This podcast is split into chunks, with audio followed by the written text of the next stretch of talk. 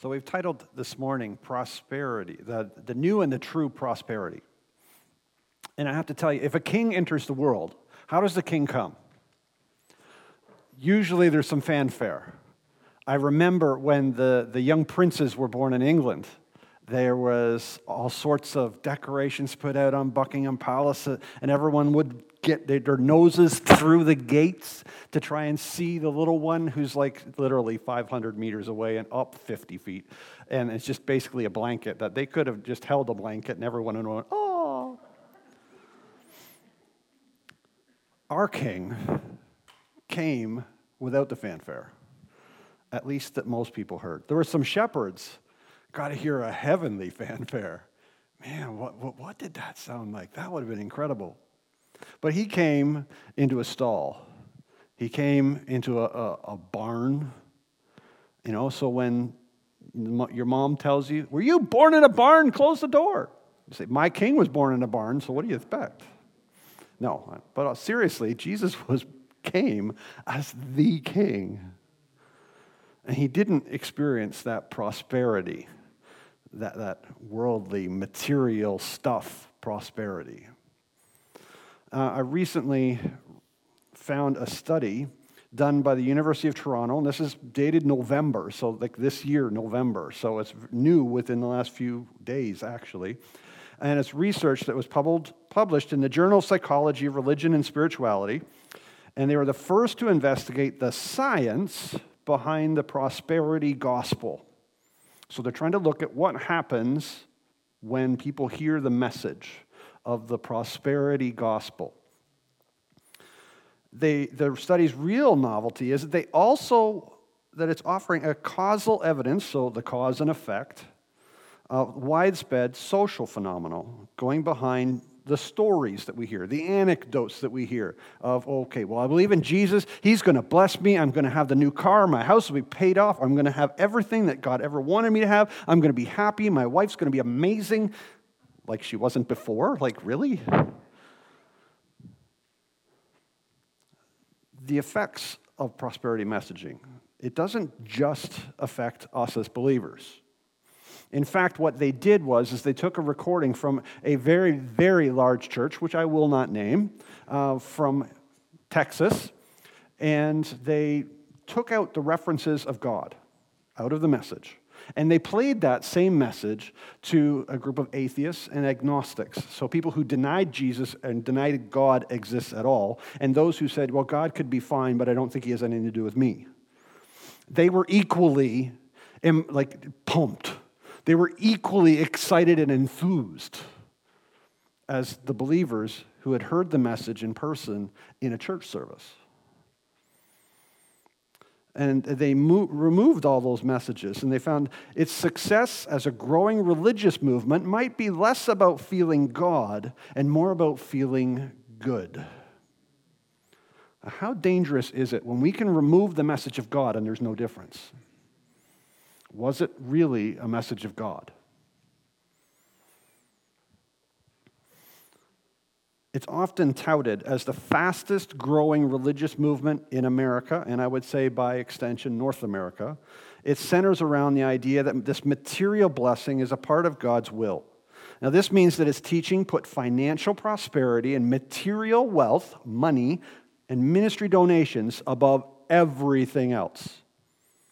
Now, couple that with a demonstrated positive thought and a prosperity gospel has the ability to introduce intense positivity and optimism in its followers. Now, you may be questioning, so, you know, it actually sounds pretty good that there's people being positive. There's a lot of negativity going around the world. Do we not need more positivity? And I would agree, yes, we do, but not at the expense of Christ. Not when we are putting our material gains our faith in Jesus is then put into, well, how much did my wallet grow this month? That's not faith in God. Being positive is a great thing, but that should be an outflow of our relationship with God, not just because our wallet grew. Jesus actually, in fact, promised us, and he warned us that people will hate us for believing in Him. They will not want to be with us. They will not like us. We will endure suffering because we follow Jesus and His message. That's what Jesus told us. But the blessing and the prosperity we get, way beyond something I could get in my wallet. It's that relational connection with a God who loves me. And then the outflow of that, the relational connection I get to groups of people like these, my brothers and sisters, and many who are watching. Wow, that prosperity just blows the other away. I invite you with me. We're going to read together this morning from Zechariah chapter 8 verses 9 through 17. I'd invite you to find that. You can Google that. You can use your device to pull it up or your hard copy. I invite you to stand with me as I read this morning. Thus says the Lord of hosts Let your hands be strong, you who in the days who have been hearing these words from the mouth of the prophets, who were present on the day that the foundation of the house of the Lord of hosts was laid, that the temple might be built. For before those, those days, there was no wage for man or any wage for beast, neither was there any safety from the foe for him who went out or who came in. For I set every man against his neighbor. But now I will not deal with the remnant of this people as in the former days, declares the Lord of hosts. For there shall be a sowing of peace. The vine shall give its fruit, and the ground shall give its produce, and the heavens shall give their dew. And I will cause the remnant of this people to possess all these things. And as you have been a byword of cursings among the nations, O house of Judah, O house of Israel, so I will save you, and you shall be a blessing Fear not, but let your hands be strong. For thus says the Lord of hosts As I purposed to bring disaster to you when your fathers provoked me to wrath, and I did not relent, says the Lord of hosts. So again, I have purposed in these days to bring good to Jerusalem and to the house of Judah. Fear not. These are the things that you shall do. Speak the truth to one another. Render in your gates judgments that are true and make for peace. Do not devise evil in your hearts against one another, and love no false oath. For all these things I hate, declares the Lord. You may be seated.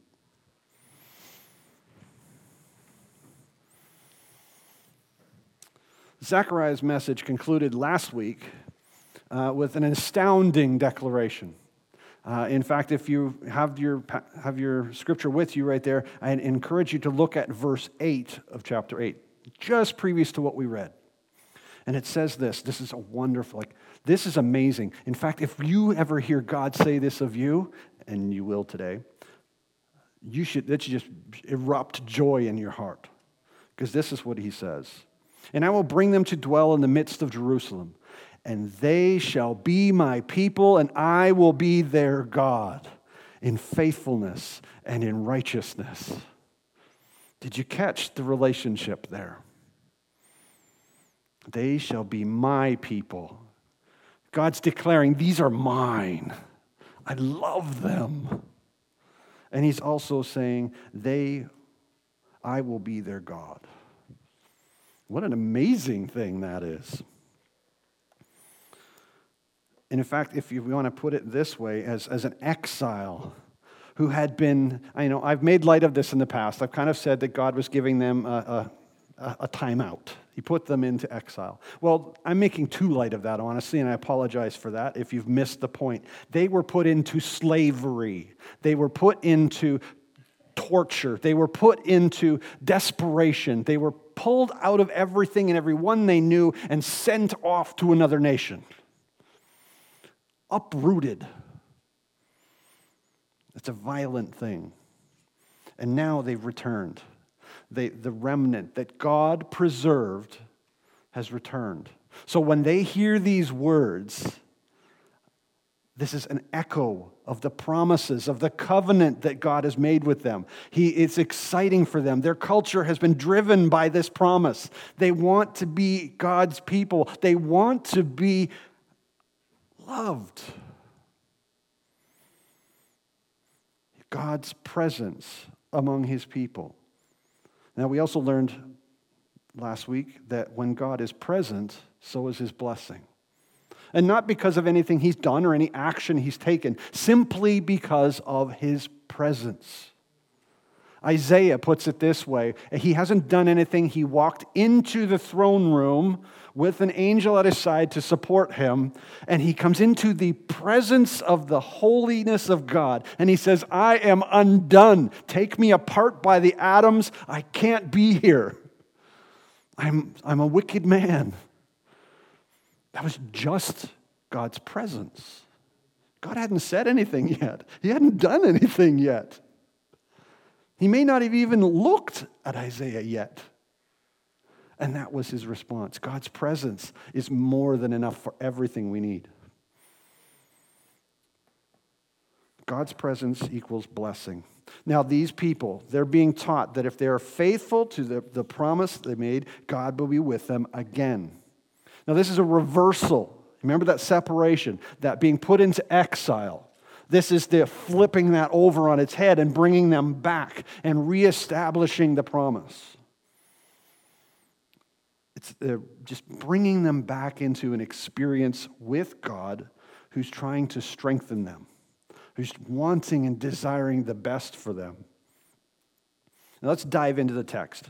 Let's look and see how we can encounter a God who calls us and a God who calls them to be faithful. In verse 9, we see this. Thus says the Lord of hosts. I'm going to stop right there. Lord of hosts. Now, in, in our world and in their world, they had petty kings. They would have had king of a city, a king of a territory, a king of a province, maybe even a king and emperor of an empire. They would have known that. They would have experienced that. And they would each one be given a certain amount of respect. This is the Lord of hosts who is above every empire, who is above every king, and he's personally addressing them. It is not coming through a separation. The prophet is giving them not his interpretation of God, he's giving them God's word. This is an announcement from the king, the Lord on high, and he's embracing his people and saying, I have a message for you. I am speaking to you, says the Lord of hosts. Thus says the Lord of hosts, let your hands be strong. You who in these days who have been hearing these words from the mouth of the prophets, who were present on the day that the foundation of the Lord, house of the Lord of hosts was laid, that the temple might be built. Let your hands be strong. you got to remember, these guys, they, they've been beaten. They know what it is to be, to be chased. They know what it is to be put down, the persecuted, and, and buried under a social system that hated them. Now, these guys, and God is telling them, be strong. Now, does this sound familiar? A guy named Joshua. Be strong and courageous. It's not the same words, but it's the same intent. Be strong. There is something happening here to encourage their hearts. Why do they need to be strong? Well, they're still in the process of building physically everything. As it says here, you've heard from the prophets. Well, who are the prophets? Well, we've got Zechariah. You know who Haggai is. Well, who's in charge of everything else? Well, Zerubbabel. And Yeshua is coming. All of these things have been set up. They know who's in charge. It's a present day idea of what's going on. And they're being encouraged. Be strong. They're having to literally build with the trowel in one hand, trying to lay bricks, and a spear in the other hand. Because their neighbors at this point want to do nothing more than tear down what they've built and kill them off. Know, can you imagine working in armor, working with a sword hanging off of you, and trying to figure out the electrical connections of this light bulb? like having a shield slung on your back just because your neighbor doesn't want you there. And it's not just their neighbor, it's the enemy's attack against the people of God. And God is telling them, let your hands be strong. What an encouragement that must have been to them. Now, I do want to highlight here that this is a specific message to a specific people at a specific time. So, how do we translate this? What do we get out of this? What can we understand? Well, for them, they're rebuilding this. It is, it is, it is their current experience, it's what they know. Well, for you and I, we can look back on this and say, was God distant from them? Was he far away? When I was in grade eight or nine, uh, probably grade nine or 10, apologies on that, on grade nine or 10, I had an English teacher, and he was one of these guys who he believed there was a God. But he was very agnostic about it. God kind of just like, okay, he made everything, he wound that clock up, set the alarm, because at some point the clock will stop and he'll interrupt everything. He set the clock down and then went over here to do something else. And he doesn't really interact with that universe because it's over there and he, it's not really personal. He's a creator God, but he doesn't really do anything with it. And this is what I was told in school that that's what God is like. Now, I firmly believed otherwise, and we had many good conversations that I don't think God is that distance. I've experienced God at much closer range than that. But that's what is a commonly held idea. That God is nice. That's great. I'm glad he's out there. I'm glad he does these things. But, you know, he doesn't really have anything to do with me. Look at their experience. He knows the details of what's going on. And we'll see that in verse 10. This is what it says For behold, these days, before these days, there was no wage for man or any wage for beast. Neither was there any safety from the foe for him who went out or who came in. And for I set every man against his neighbor. And that's, that's God's presence. He knows. It's not like they were off in, in captivity and they never got to experience God at all. It's not like God had just, oh, they're gone. I'm not going to forget about them right now. Not at all. It was the opposite of that. He preserved his remnant there. He would not allow them to be wiped out. He did not allow them to be separated so fully that they were scattered around the world and could never come back. They were already back. God knew the details of what was going on there. He knows the details of what they're facing now. And what was it they were facing? Well, before those days, the land was like, it was a waste. It was a wasteland. It was, you know, the, the armies that had come to take them away and take them into exile had laid waste to everything. They tore down the walls. They went further than that. They didn't just tear the walls down, they broke the stones so you couldn't rebuild the wall. They razed and shaved the temple off the hill. It was gone. They took everything of value and took it away and they enslaved the people and killed off the strong and the weak. That's what they had, they had been through. They knew this. this. This land was now unsettled, and it was a wreckage with their past just strewn all over the place. The actual fulfillment of curse. Now, where does this curse come from? Well, actually, I'd encourage you to turn with me we can look into Deuteronomy chapter 11. And this is a summary of the blessings and the cursings that God promised if they would be faithful to Him. The call to be faithful for His people. And this is what He says See, I'm setting, this is verse 26 of chapter 11 in the book of Deuteronomy.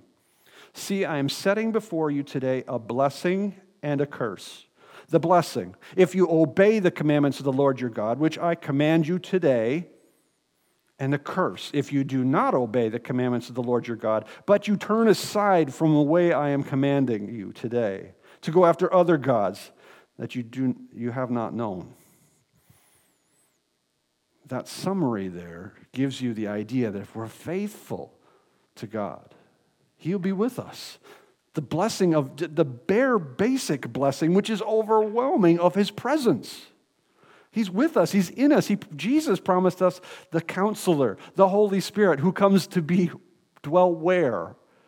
Within us. God's presence. Can't get any closer. He's with us. The cursings speak of the land just being laid waste. Well, they know that. They can just literally turn around and look, and they see it. They see the, the fields that are overgrown. They see where, where there used to be a house that their, their grandfather would remember. It's now just a pile of rock with tree growing out of the middle of it. That cursing was very real to them. When things are going sideways and the challenges in your life outnumber the solutions, do you think God knows? He knew the intimate details of how things were going for this whole people that had been moved across their part of the continent. And then he brought them back, and he knew the details of their lives. He knew that they would be facing struggles. He knew that they would be working hard by the sweat of their brow to rebuild the temple, carrying a spear. He encouraged them. Do you think God knows where we're at today?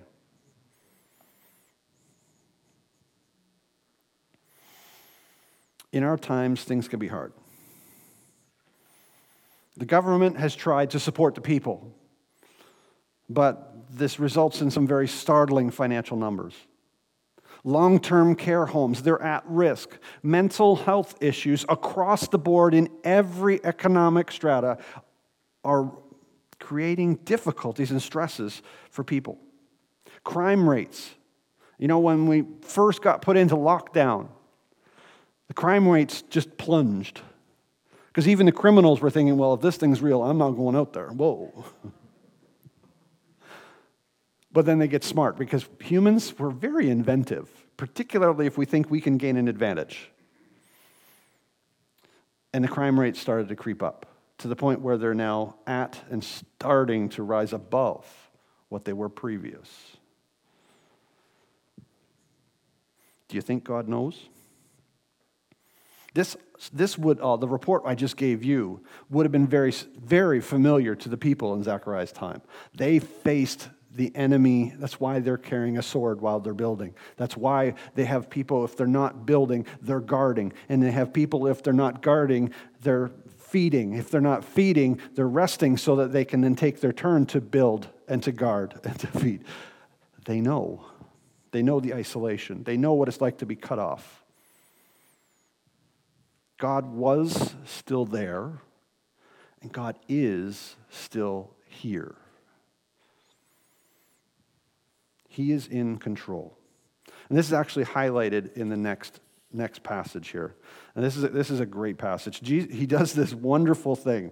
Uh, beginning of verse 11, he says, But now, you can't, who's speaking, by the way?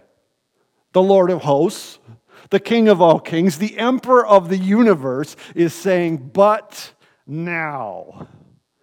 And there's something new about to happen.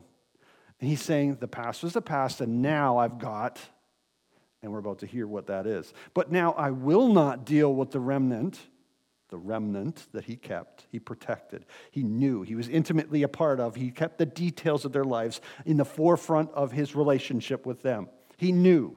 I kept the remnant.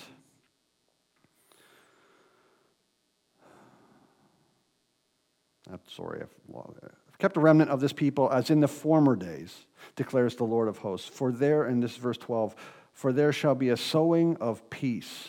The vine shall give its fruit, the ground shall give its produce, and the heavens shall give their dew, and I will cause the remnant of this people to possess all these things. He's calling them say, I'm your God. You will be my people. The blessings are coming. Because what was this, this holy land, this wonderful place of Jerusalem, referred to when back in Joshua? What was it referred to? It was the land of milk and honey. Well, milk means that you got cows and goats that have got lots to eat. They're happy, they're satisfied, and they produce in abundance. They've got milk because the environment is great. The honey is because the plants are flourishing, because the bees can now go and they, they can go anywhere and find the blossoms. And, and, and when they go out, they, they cross pollinate, which we know, they, you know, they would have just said, hey, they've got bees. Look at that. Now we know that, that land of milk and honey is abundance. Well, how can the plants be growing and, and be great for the, the cows to eat and, and for the, the bees to be able to pollinate, except that God provides the rain? The land is fertile, the, the rain comes, and, and it's, it's a great place to be. It's the promise. Well, that's the image that he's putting back here. He actually says that. There will be a sowing of peace. So they don't have to build with a sword in their hand anymore. A sowing of peace. The vine shall give its fruit. We got fruit, we've got produce, we've got dew. The remnant of the people will possess, people will possess all of these things. The blessing has come, it's back. Jesus, he's saying, I did that before, now we're going to do this. What hope is that? What about a future? These people have now stepped from, we're just going to get through, I'm going to plug through, and they're going to say, oh, there's opportunity coming. Oh, man, there's so much potential. It's there. And they're starting to get excited. They're starting to get a taste of God's vision for what He wants for them. It's a reversal. And it's kind of like um, the but now that God has done this really cool thing. Uh, as a kid, I, you know, we go into like visit the fire station. And in the fire station, they have this big control board where now it's just a computer screen, so it's not as impressive. But they had this big control board that had right in the middle of it a big red button. There was a big red button, and it, what that big red button did was it set everything in motion. You hit that, the alarms go off, the lights start to flash, and then the, the announcement system comes on, and it lets them all know hey, we got to go do something. There's something going on. But then they would hit the red button again and it would shut everything down.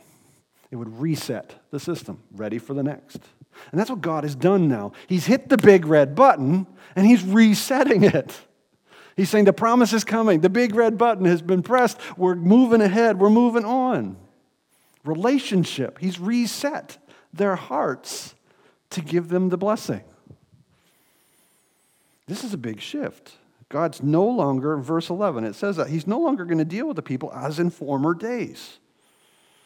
Things will be different. This is where, you know, we want to hear this, and they're hearing this, they're experiencing this. They get the story of that poor man who makes good, establishes a business, and does well. This is that story of the widow who's suffering, who comes into a fortune. This is that story of the starving family that get a new home. This is the story of that orphan who's been left on the street who gets a family. It's restoration, it's bringing them back. It's a reversal, as it says in verse 12. It's a reversal of the curse. The sowing of peace, the fruit, the produce, the heavens giving their dew. They will possess all these things. And verse 13, it's also a restoring of their reputation and the witness their message to the neighbors that God's in control, that God is great, that God is worthy of praise. Because up at this point, verse 12, uh, you know, 13 says, And as you have been a byword of cursing among the nations, O house of Judah, house of Israel, so I will save you. You will be a blessing. Fear not, but let your hands be strong. When I was a little kid, there was a phrase that I remember hearing my grandparents use, and, it was always in reference to someone, who, usually a salesman who came to the door. And they said, Oh, he's such a cretin. And my grandmother would do that. She would do this as if she was shivering or something. It was like, it was just this crazy thing that I, I didn't really get it. Like, why is grandma doing that? But what it meant was, you know, a cretin is a person who's kind of slimy. It's that person who's got some other motive and you just don't know it yet. It's that person who makes you uncomfortable. They're overly friendly. You know, they kind of come into your space, even just mentally, they come into your space. They're a cretin. Well, that's actually, you know, if you look at where that word comes from, it's actually a description of a place Crete, an island in the Mediterranean. And at some point in their history, they earned a reputation for being slimy, for being not trustworthy, for being kind of like that really, really bad used car salesman. that kind of experience. That's what the Jews, the Hebrew people, the followers of God, have become to their neighbors. They've become the untrustworthy, less than people. And God is saying, I'm going to flip that. You're going to be a blessing. But then he says this wonderful thing. He says, Fear not. Now, we often see fear not, you know, and this is actually bookends because God does this. So Anytime God says something more than once, what should we do with that? Yeah, pay attention. you know, if he brings it up more than once, he's trying to make a point here. He says, Fear not. But he also says, Strong hands. He says that again right at the very end of that. This is the first time we see fear not. It happens here in verse 13, but then it also happens again in verse 15. And the strong hands came, started in verse 9, and now it's said again in verse 13. It's kind of like these bookends that God is saying, I got you. Stand strong. You have nothing to fear. I'm with you. That's startling to me. He's saying, You don't need to have fear. I don't need to live a life in fear. I can tell you, that's hard. It's a call to be faithful and persevere. Verse 14, God's direction. He moves us ahead to, with a call to be true. Verse 14. For thus says the Lord of hosts. Again, he's exerting his authority. The Lord of hosts. Thus says the Lord. Okay, I'm in. As I purposed to bring disaster to you when your fathers provoked me to wrath, and I did not relent, says the Lord of hosts. So again, in verse 15, I have purposed in these days to bring good to Jerusalem and to the house of Judah. Fear not. And again, this fear not is not just fearing the neighbors, but it's like, you don't have to fear from me as your God. I'm with you. I love you. You're my people. This is a future hope. The people aren't trapped in the past like they know in the previous times. This is how it went. And I went after them for that. I punished them. It's kind of like a parent. If you're a parent, raise your hand. If you have a you know, spiritual child who you're mentoring or something, you, you, you, know, you, can, you have experienced this, you've seen this. You've, if you were a child, you know, I know you have experienced this. Your parent will tell you, no, if you do that, you're going to be in trouble. And I just pulled out my father's finger. But they also say, if you follow, if you obey, then we're going to have this. This will work. and you, you, their, their body language changes, their tone of voice changes. Well, God has just done the same thing. He says, if you do that thing, there's going to be a problem. And by reminding them of their past, of how they failed in this, he's bringing out th- that finger of a father and he's giving them a warning. But then he's also changing it up. And he's saying, if you follow through, if you're faithful and if you're true, I'll bless you and uh, the, the blessings will come. It's a future hope. The covenant curses on their land, the people and the relationship with God will change. Their neighbors, their issues with their neighbors are sourced in God.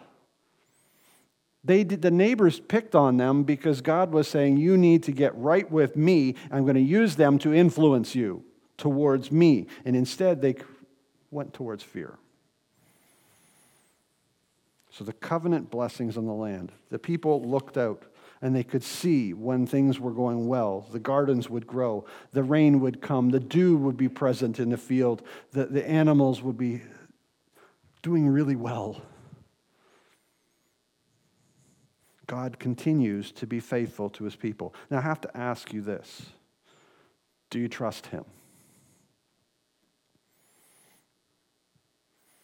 Now, this comes from some of my own experience. Do you trust him when the doctor gives you that news? When you're being rolled down the hallway towards the operation, do you trust him? When life seems out of control and all you can do right now is just hang on and get through, do you trust him? When things are going great, the bills are paid, I'm in a great spot with my, in my relationships. Work is going well. Do you trust Him?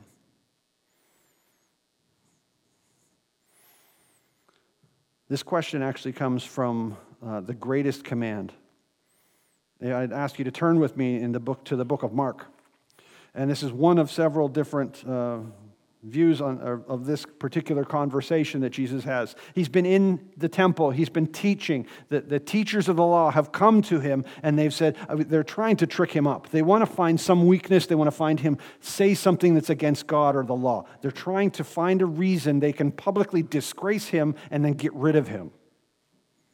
And this is what he's facing day after day in the temple. And he's having this conversation. This comes from Mark chapter 12, uh, verse, verse 28. And one of the scribes came up and heard them disputing with one another.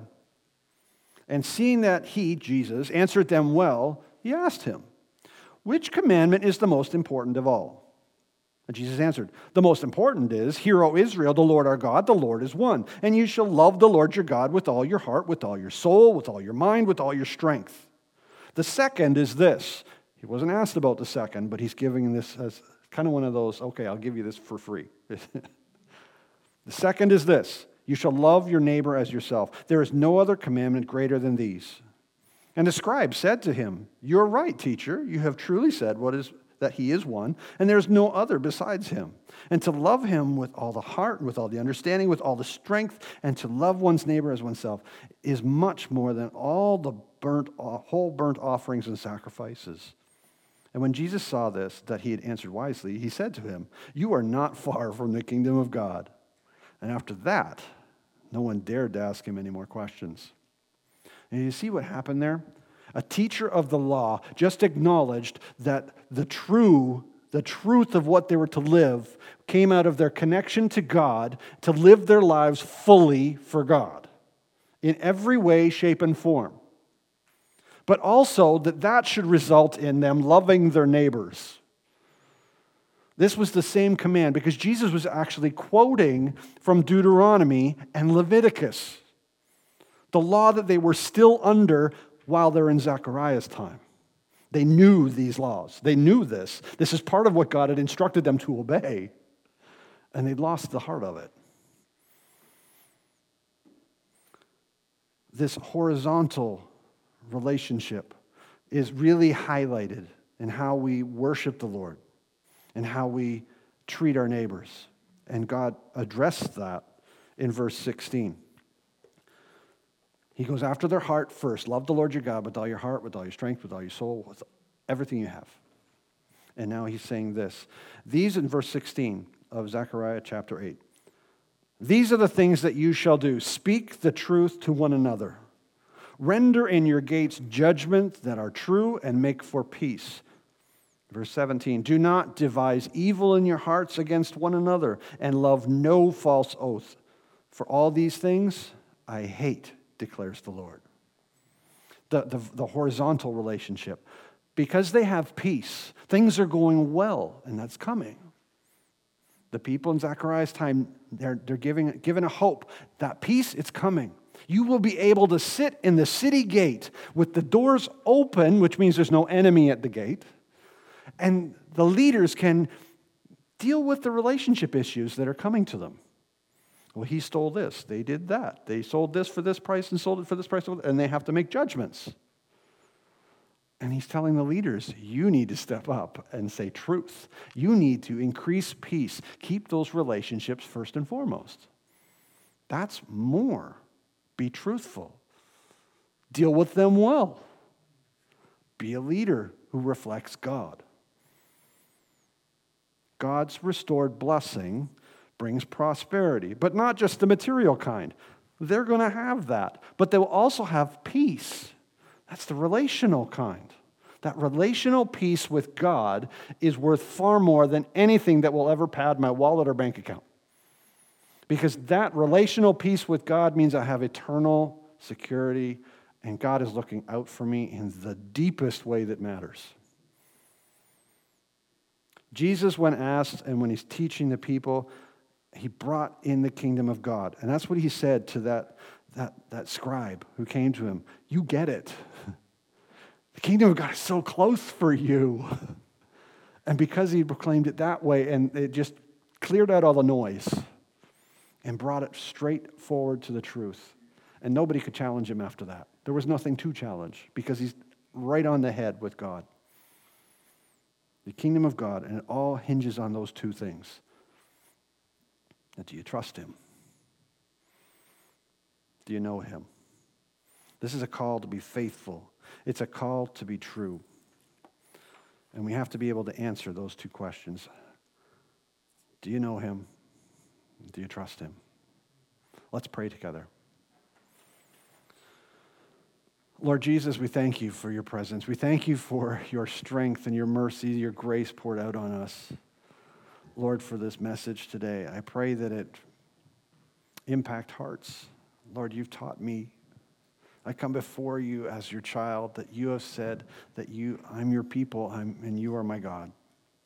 I thank you for this blessing. I thank you for that, that healing. Lord, we lift up our time together that we would be worshiping you and honoring you. Holy Spirit, you are with us. You're present.